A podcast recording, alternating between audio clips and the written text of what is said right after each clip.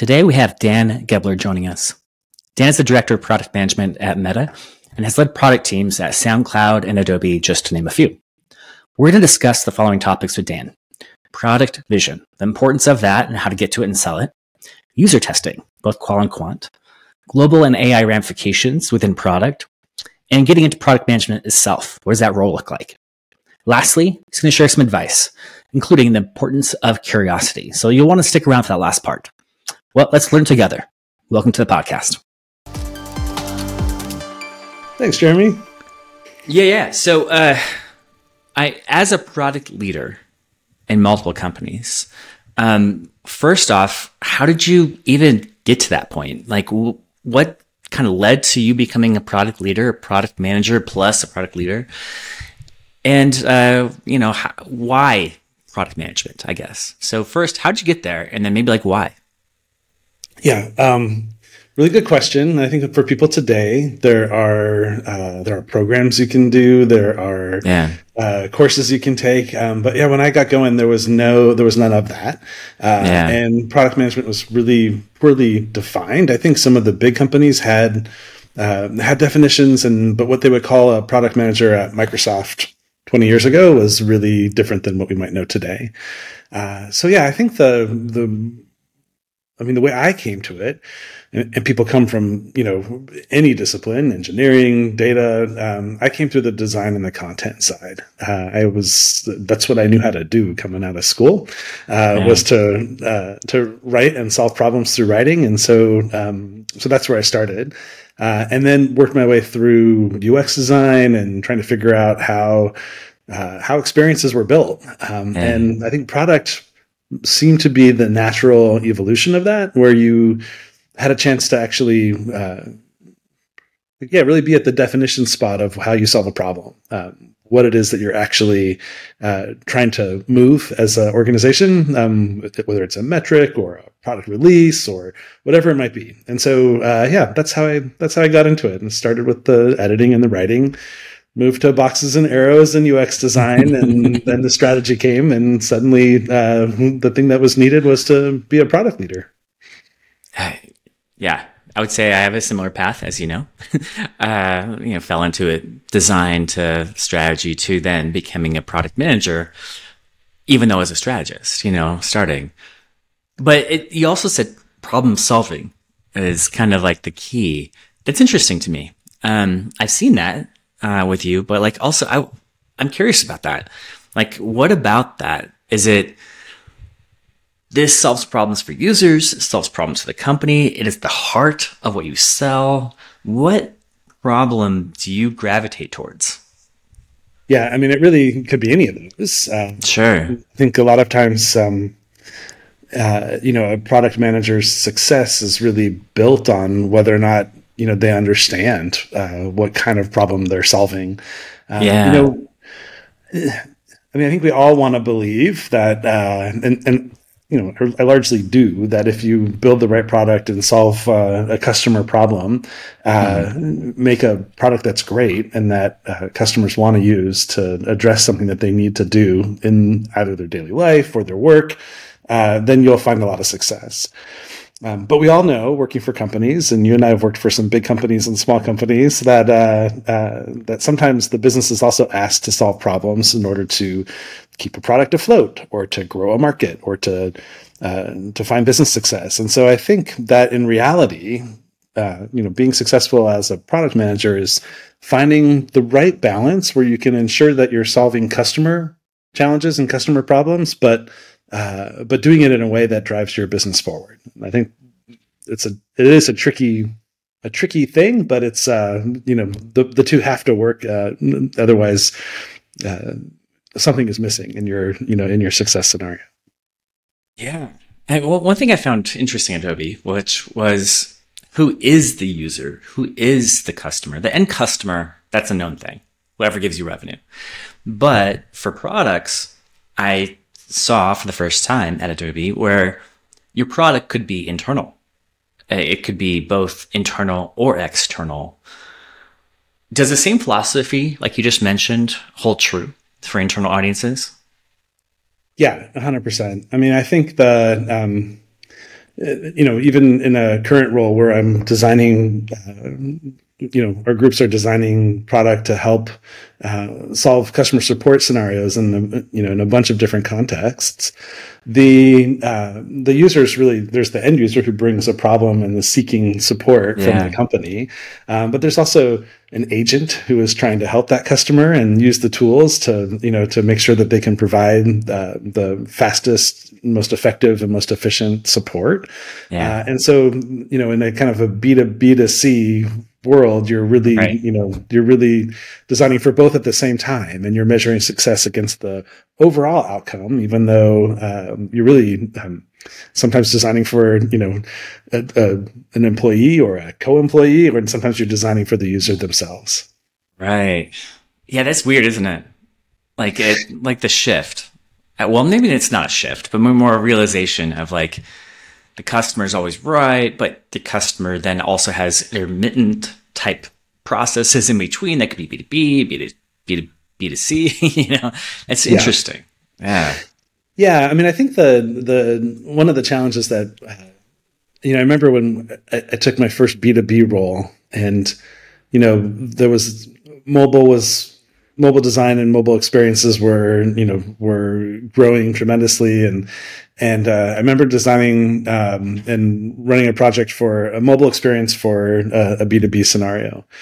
And everyone said, "Well, it doesn't have to look great because it's a, you know, it's the, uh, it, it's an internal customer or it's a business customer, and it's not right. like it's an app that users are going to download on the, you know, in the App Store and Google Play. So why, sure. you know, why does it need to look great? And I think that's really the wrong idea. What we found mm-hmm. is that everybody is a user of these experiences is every, everyone needs an outcome from it.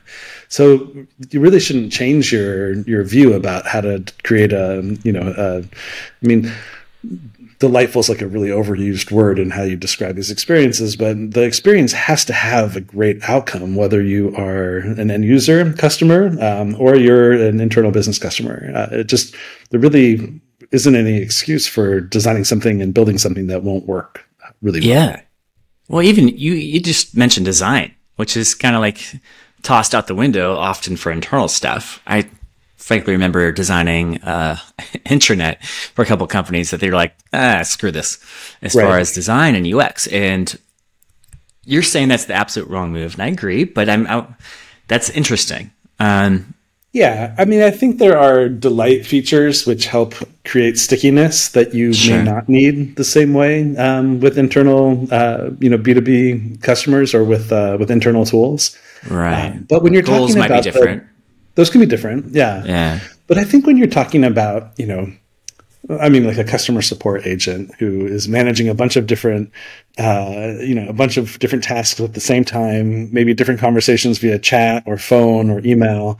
Uh, they need an experience that makes uh, that makes their job um, intuitive and clear uh, and you know is easy for them to relay progress. I mean, they're basically doing task completion in a very similar way to somebody who is trying to successfully book a flight or an Airbnb or you know um, fill out a fill out a form or uh, whatever the the end user scenario might be. Yeah. It makes a lot of sense, and we've seen a little bit of that at Adobe. But you mentioned your current role. Um, would you mind talking about that? Uh, you're at Meta and, and director of product. Like, what are you doing there?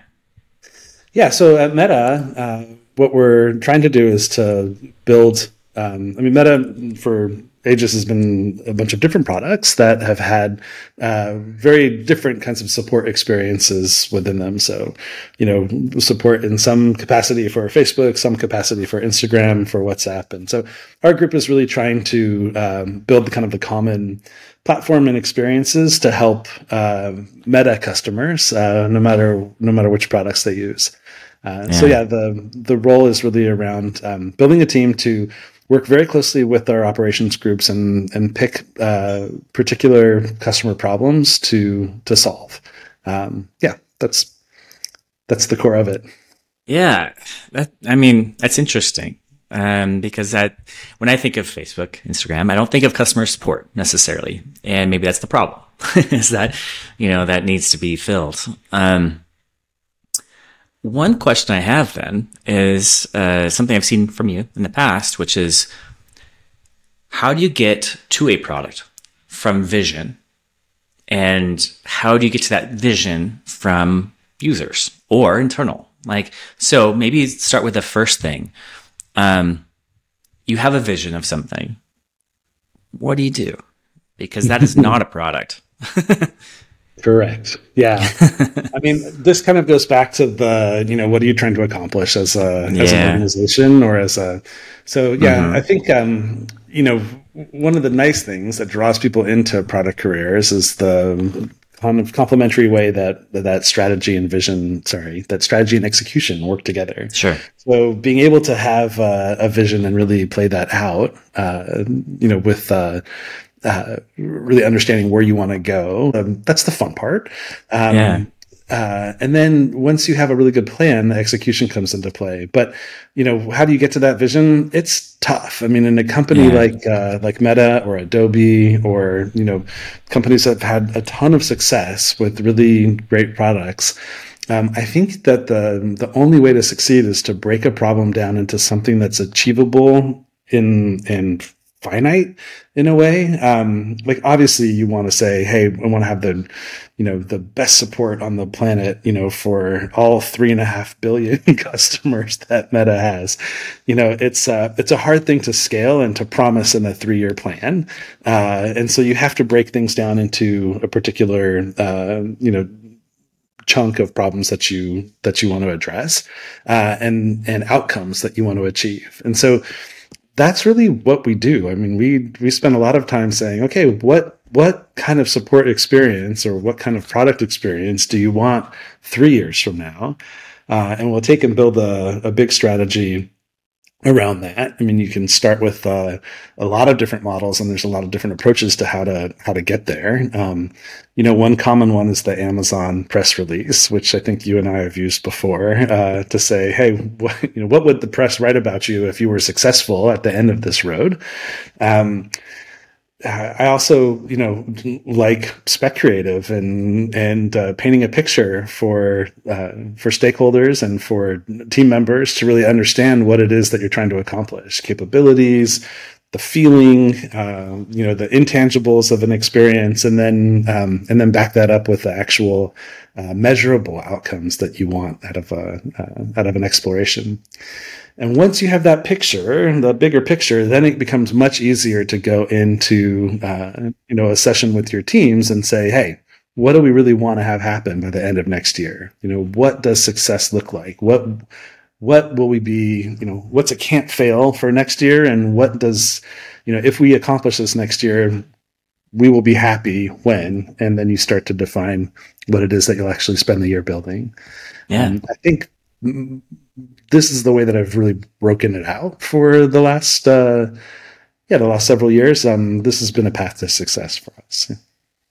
And so, I mean, that, that makes a lot of sense, but how do you have understanding of what the user is needing, um, to drive that vision or to augment, um, along the way? How yeah. have you learned about your user? you know, really differently everywhere that I've worked. Um, I think there's not one method for it. So, you know, one thing that I've kind of loved about the bigger companies is that there are uh, just a different set of resources than are available in a very small uh, in a small company. So, for example, um, uh, user research, uh, really being able to identify pain points, uh, you know, that customers are experiencing, but also, uh, you know data scientists and analytics teams that are really eager to identify goals that will lead to um, lead to business success or patterns that will lead to customer success. And so um, that's been one really fun thing about joining um, joining uh, a big company again is that you have access to folks who are thinking in terms of uh, you know the discovery and the kind of understand work uh, for what success can look like. Um, but product always has an opinion about this, uh, you know, these uh, um, these trends. And in a lot of places, it's because you know product managers at smaller companies have to do all of that. Um, so we substitute real proper data science with back of the napkin math that you try to play out. and you you know substitute maybe um, the perfect uh, user experience research with quick and dirty observations and trying to find customers wherever they are and you know and that could be you know b2c or b2b yeah. uh, and you just kind of scrappily find your way to as much data as possible to help shape what success looks like.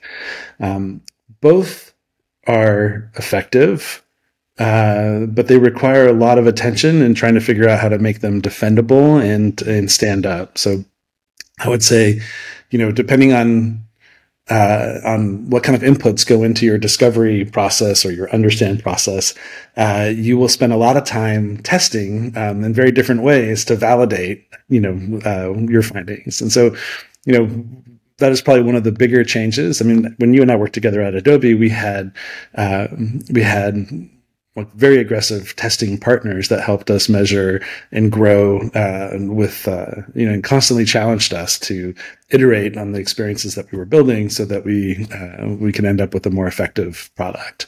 Um, you know, I think the testing culture, experimentation culture, and growth cultures are just so different place to place, uh, and often that depends on how solid your understand or discovery work is at the at the beginning of a project.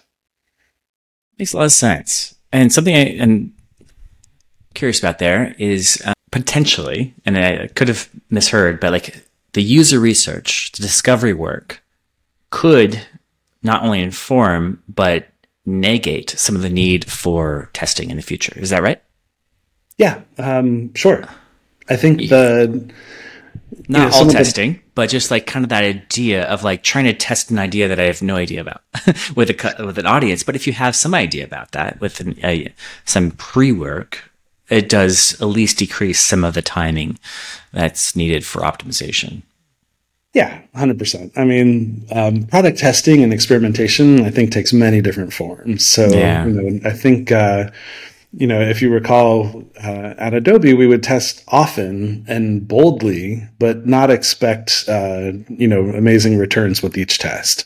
You know, no. we had teams that when they would, you know, hit three out of 10 that were positive winners, we would invest heavily in those and ask them to go create 10 more tests that, uh, uh that could be big. Whereas other cultures really, you know, maybe don't test as boldly because they've got so many other ways of validating. They're not testing to yeah. validate; they're testing to, you know, to optimize and grow. Uh, and so they may have a higher success rate, but you know, similar impact over overall uh, when you think about it. So. I, hmm. I find that um, you know growth teams and, and testing environments can really vary wildly by how much input work is already there. Um, I think in uh, you know, if you have a, a, wealth of resources and you can kind of expect, you know, in a really data backed way, how much you can grow over a certain amount of time, your testing is almost to validate that you're on track and that you can, yeah. you know, you can, you can meet that and not to do, uh, you know, we have no idea if our customers are into this or that and we've got to go pursue, yeah. You know, go pursue. Yeah, we'd always joke about that, right? Flashing yellow buttons versus like something else, you know, like this one brand and all that kind of stuff. So, right. Yeah, and that's know. the other piece is that you can test to see how far into your discomfort zone you can get to um, before you realize, like, hey, uh, product principles and you know what our customers expect is uh, you know needs to needs to take hold. Yeah, well, I like that idea of the idea of testing has multiple versions, optim- optimizing what's there, validating you're on the right path, and probably also validating that user research. Yeah, yeah, hundred percent. I mean the you know, user research is uh,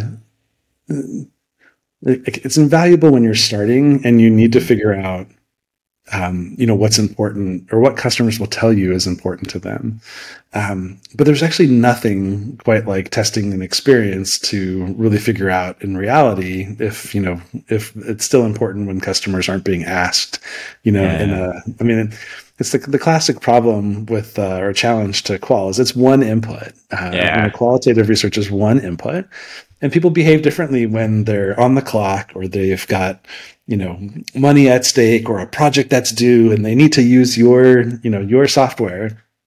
Uh, and it has to deliver for them in a way that is much more contextually connected to their job or their outcome than a survey context or a, you know or a focus group or something like that so i always you know uh, you know definitely take all the inputs to see how to how to point yourself but you know you always have to have a critical eye and make sure that you're turning the problem over in every direction uh, as the new data points come in um, it's the only way to make sure that you're going to stay on track i was just going to ask about qual versus quant and um, specifically with smaller companies. And I know that you had the have uh, the ability to do volume, and which quant kind of requires in some form, or at least portions of that.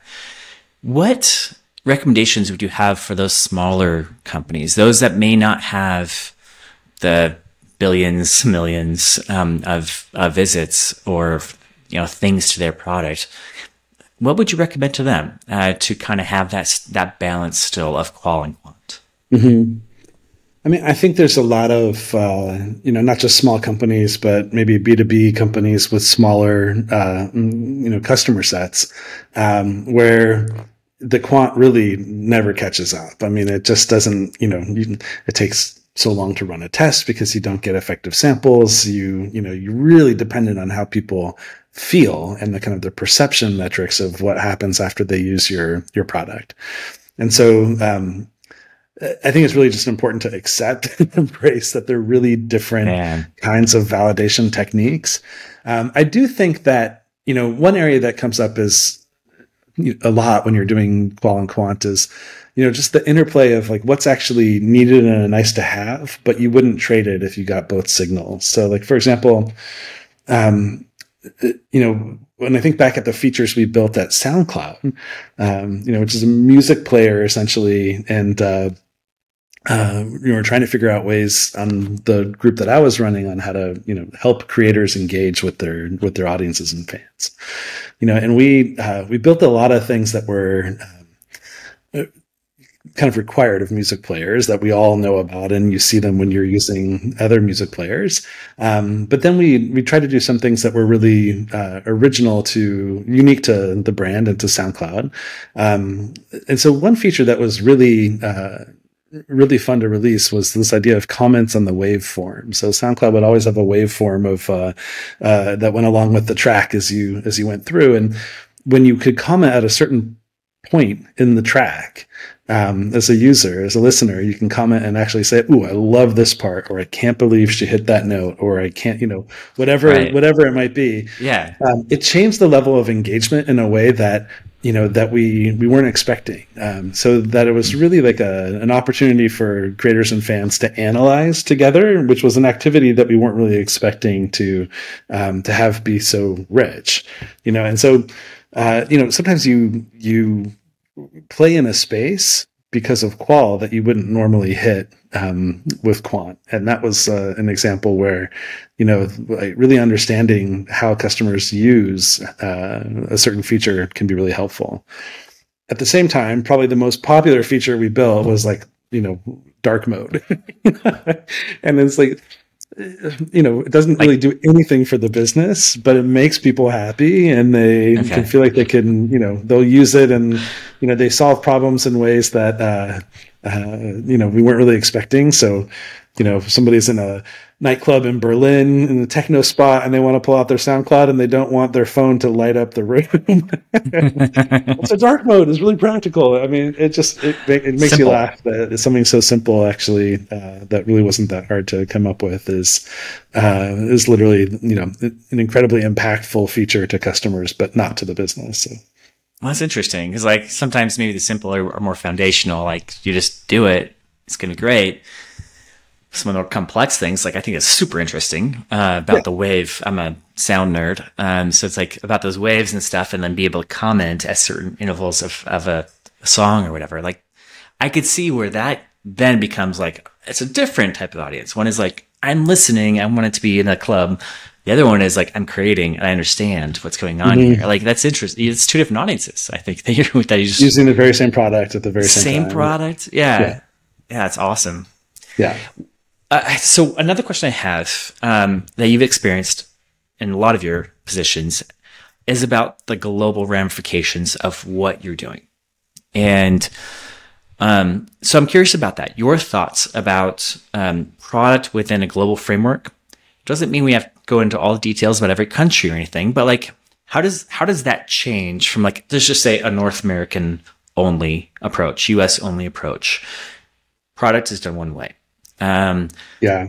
Now, yeah, we had global. Some, what does that mean?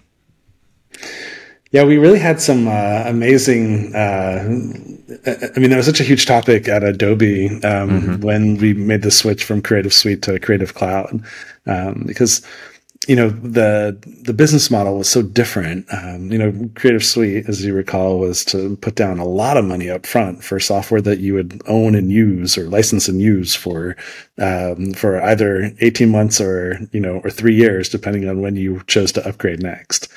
Um, and Creative Cloud brought the entry point really low, uh, but it was a monthly fee that you would pay over time, and you had a feeling that you didn't own the software, even though you licensed it the very same way.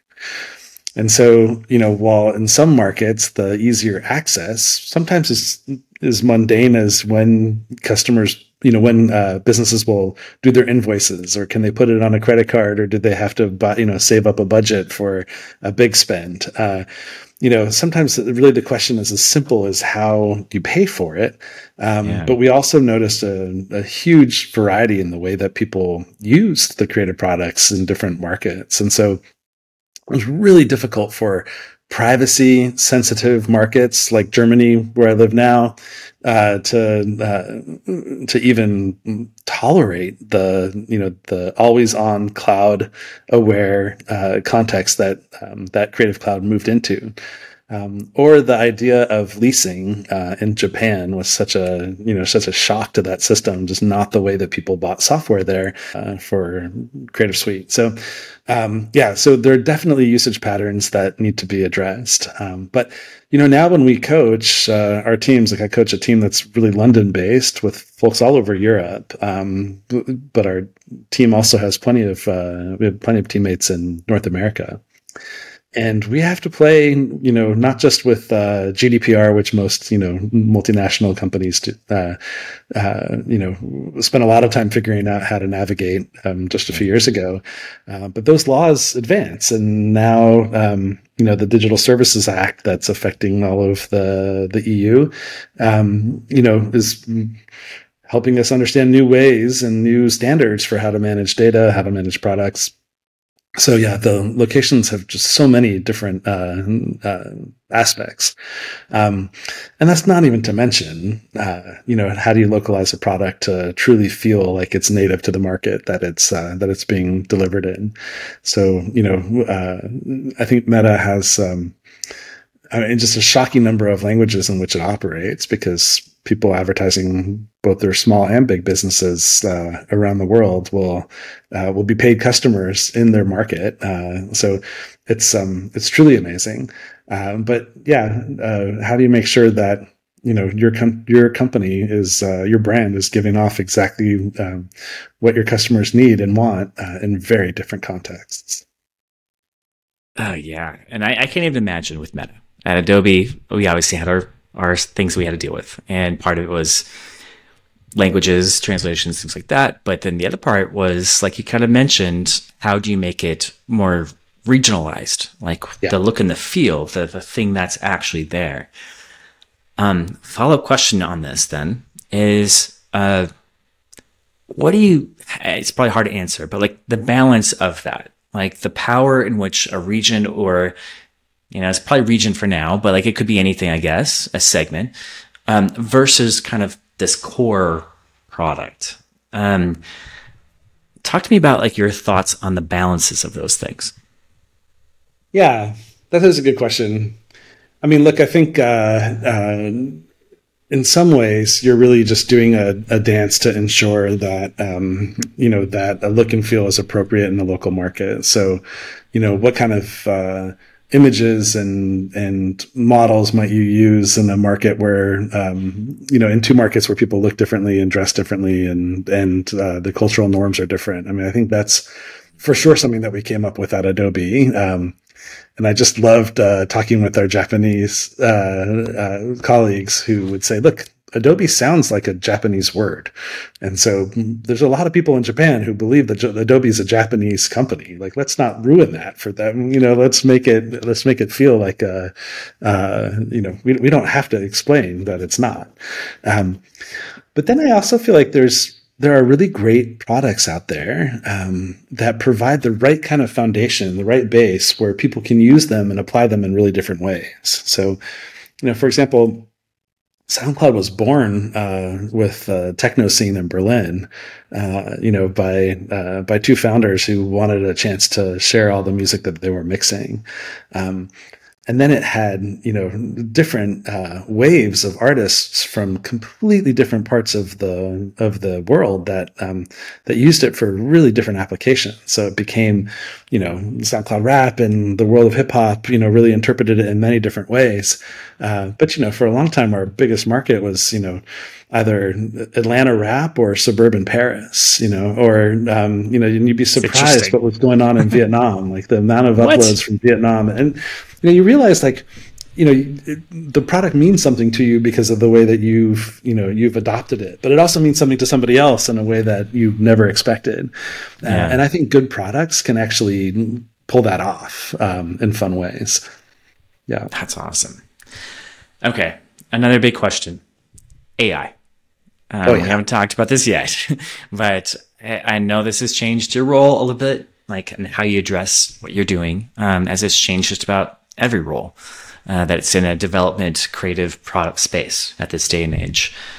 I'm wondering if you could talk through like how that has changed uh, or evolved, what you are up to, what your team is up to, um, and we'll start there. How has it evolved? Uh, your yeah. product teams. You know, it's funny. I mean, I think you're right to use the word evolve because it's not totally new. I mean, we've it's you know not. we've not. I mean, when we think about you know content aware fill in Photoshop or you know these features that were kind of hard to explain, and so we gave them labels like you know IBM Watson created this or Adobe Sensei created this, and it's not. You know, there uh, that concept is not. Um, you know that magic is not uh, something that is uh, that's that's new.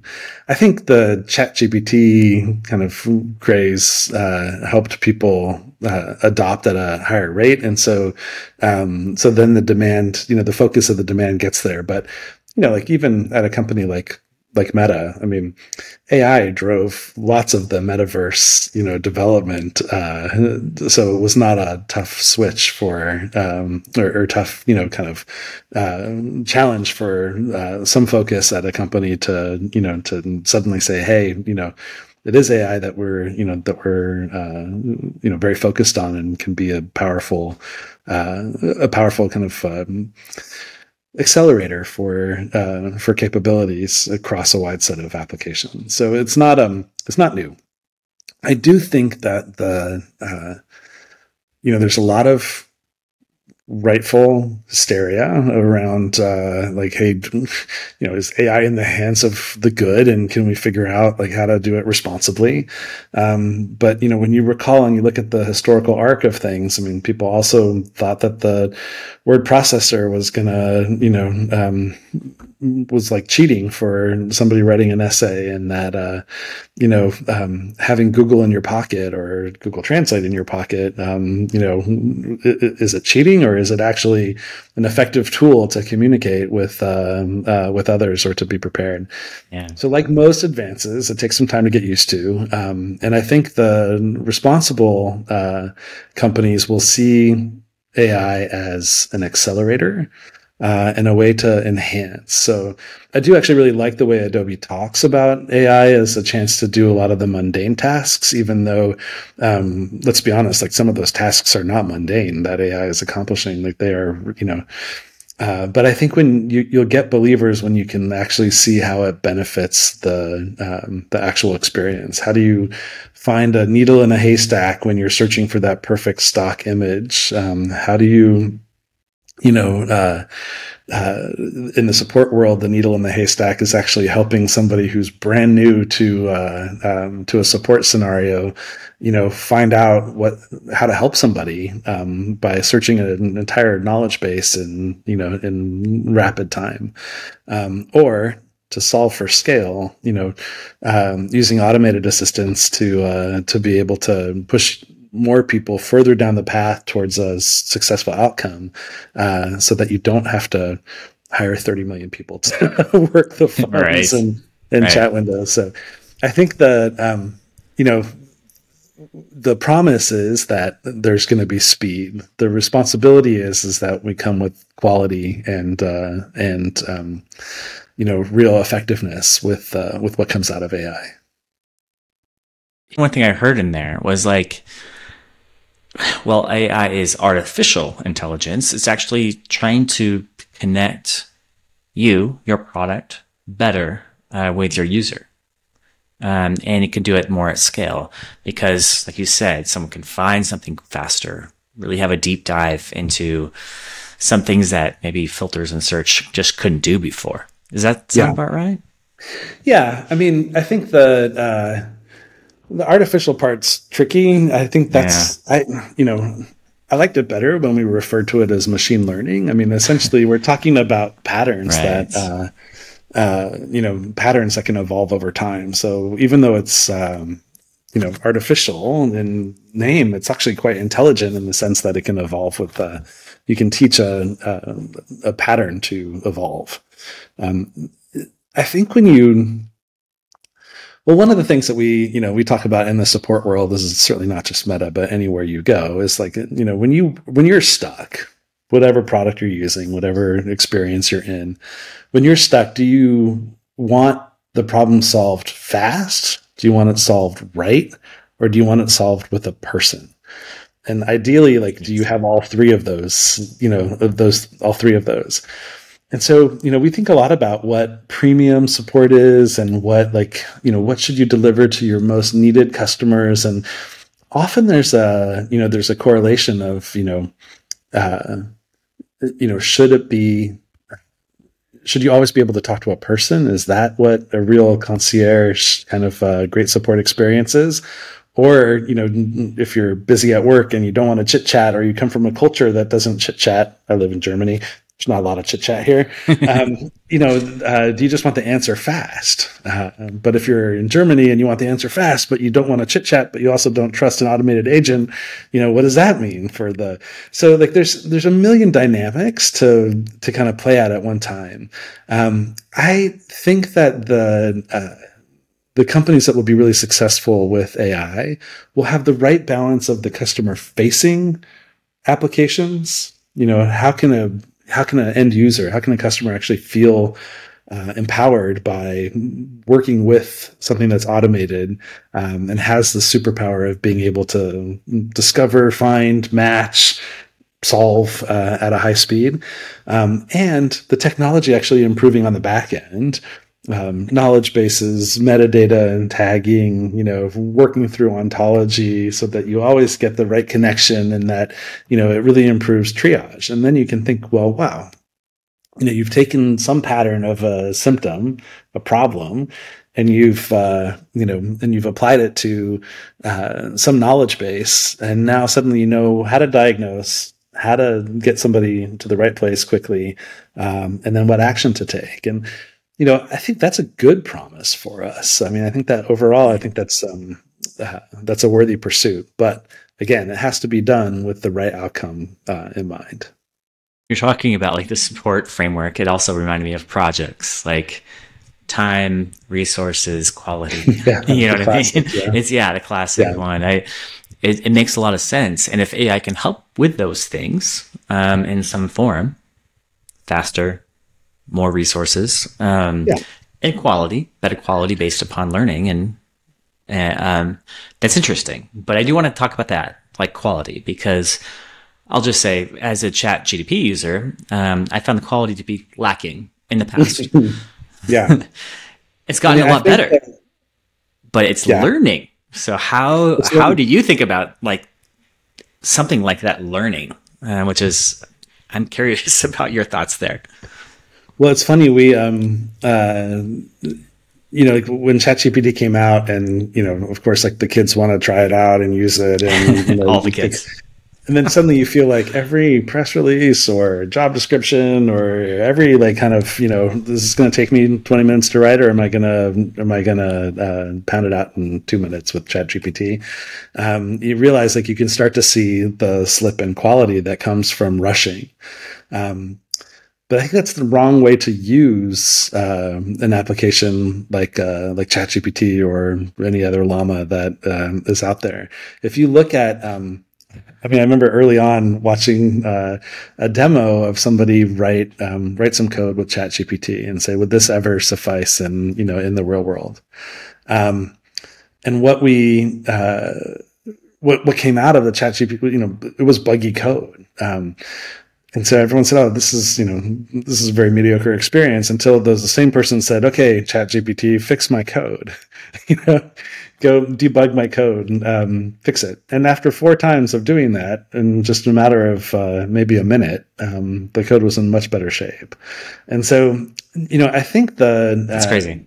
Yeah, I, I just think we, you know, if we're going to use different tools to solve problems in really different ways, we'll have to um, change the way that we approach these problems and and uh, the way that we manage uh, those yeah those those players. If they're automated agents or they're automated uh, assistants, then um, you know we'll have to work with them in different ways that that play to their strengths and and uh, get the outcomes that we want. Yeah, it makes a lot of sense. Um, but the learning part of that is also interesting. Like you were saying, yeah. like even the first version to, compared to like you know fix it. Like it, it, it's it learns along along the way, which is also crazy. Yeah. Um, but you know, like we have a friend in Berlin who wants to be a back to schooler, and she was really not looking sorry. forward. Back to schooler. Uh, she wanted to go back to. Uh, sorry, she wanted to go back to an adult person who wants to go back to university. Thank you. Um, and she uh, uh, she was really nervous about it. She's like, you know, really the writing writing from scratch was her um, was mm. her issue. And so she's sitting around our, you know, living room and talking with our, our family. And my daughter says to her, like, you don't need to worry about writing the first draft. Just get your first draft on chat GPT. And, you know, and we all kind of uh. looked at each other and, you know, my 14 year old basically said, you never have to worry about blank page panic again because your first draft can be put together with whatever, you know, uh, with whatever thoughts you had to put down into the, into the input. And the friend looked at her and said, "This is really amazing! Like it was a total un, uh, you know, unlocking moment for her." And a week later, she's like, "Yep, I enrolled because I realized I like to edit. I just can't stand, you know, the idea hmm. of uh, staring at a blank page and and questioning." Um, and so, yeah, I, I mean, I, you know, saw that example and thought, "Wow, like this is really." uh, I don't know if makers of ChatGPT thought of uh, of this particular application for this particular llama, but wow, like it has, uh, you know, it's changing somebody's life, you know, and in in ways that you know hadn't thought about. So I'm I'm optimistic because I generally am, but I uh, you know I also feel like uh, it's going to be super interesting to watch.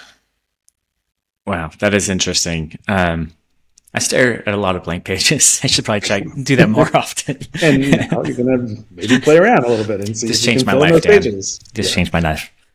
Um, okay, so we're kind of at time here. So Dan, before we go, question I ask everybody: advice, advice for somebody that's looking to do what you are doing now, what you've done in the past. How would they get into it? What is your advice you'd kind of pass on to someone else? Um, good question. You know, I think the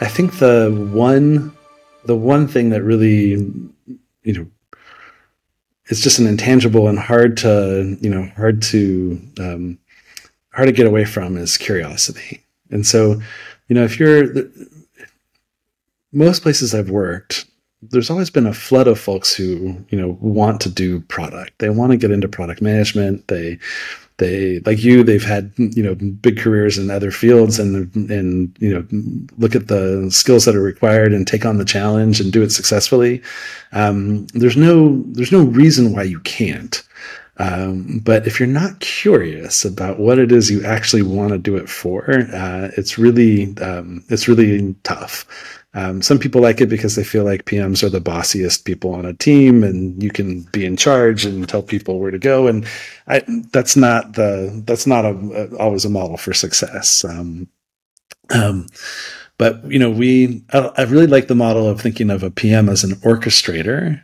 uh, of all of the different pieces of a of a team. You know, I completely reject that you have to act like a mini CEO or you have to be a field marshal or any of those kinds of. Uh, you, the most successful PMs I know are the orchestrators, um, and part of what makes them successful is just their curiosity. Well, can I get this person to align? Does this person share my goal? If we set this goal, do we think we can go hit it? Uh, how might we do this? How might we do that? Um, that curiosity is really, uh, I think, really the a much bigger ingredient than we. Um, so that would be my advice: is if you feel like you're curious, go use that curiosity, go go follow it and pursue it, uh, and then pretty soon you'll figure out that. Um, yeah, that maybe you're a product manager. You need that. You need the. You need to be in the orchestrator's uh, uh, position in order to uh, to achieve what you want to. It's great. I love it. And uh, frankly, I've seen that as being on your team at Adobe. I've appreciated the flexibility that you've given me and your teams, uh, which I'm sure you're doing right now. And so, uh, yeah. yeah. well, Dan, thank you so much for joining. This has been awesome. And, Fantastic. Uh, Thank you, Jeremy. Really good to see you. Um, yeah. yeah, love the topics, and uh, yeah, really happy to uh, really happy to share. All right. Well, thanks, Dan. Hi. Thanks for tuning in. If you enjoyed this episode, we'd appreciate it if you could leave a review of the show on Apple Podcasts or Spotify to help spread the word. Our podcast is produced and designed by Jeremy and Joshua Wold. You can find our show archive and transcripts at products4peoplepodcast.com. We look forward to seeing you for our next episode. And in the meantime, we hope you experience some really great products. Thanks.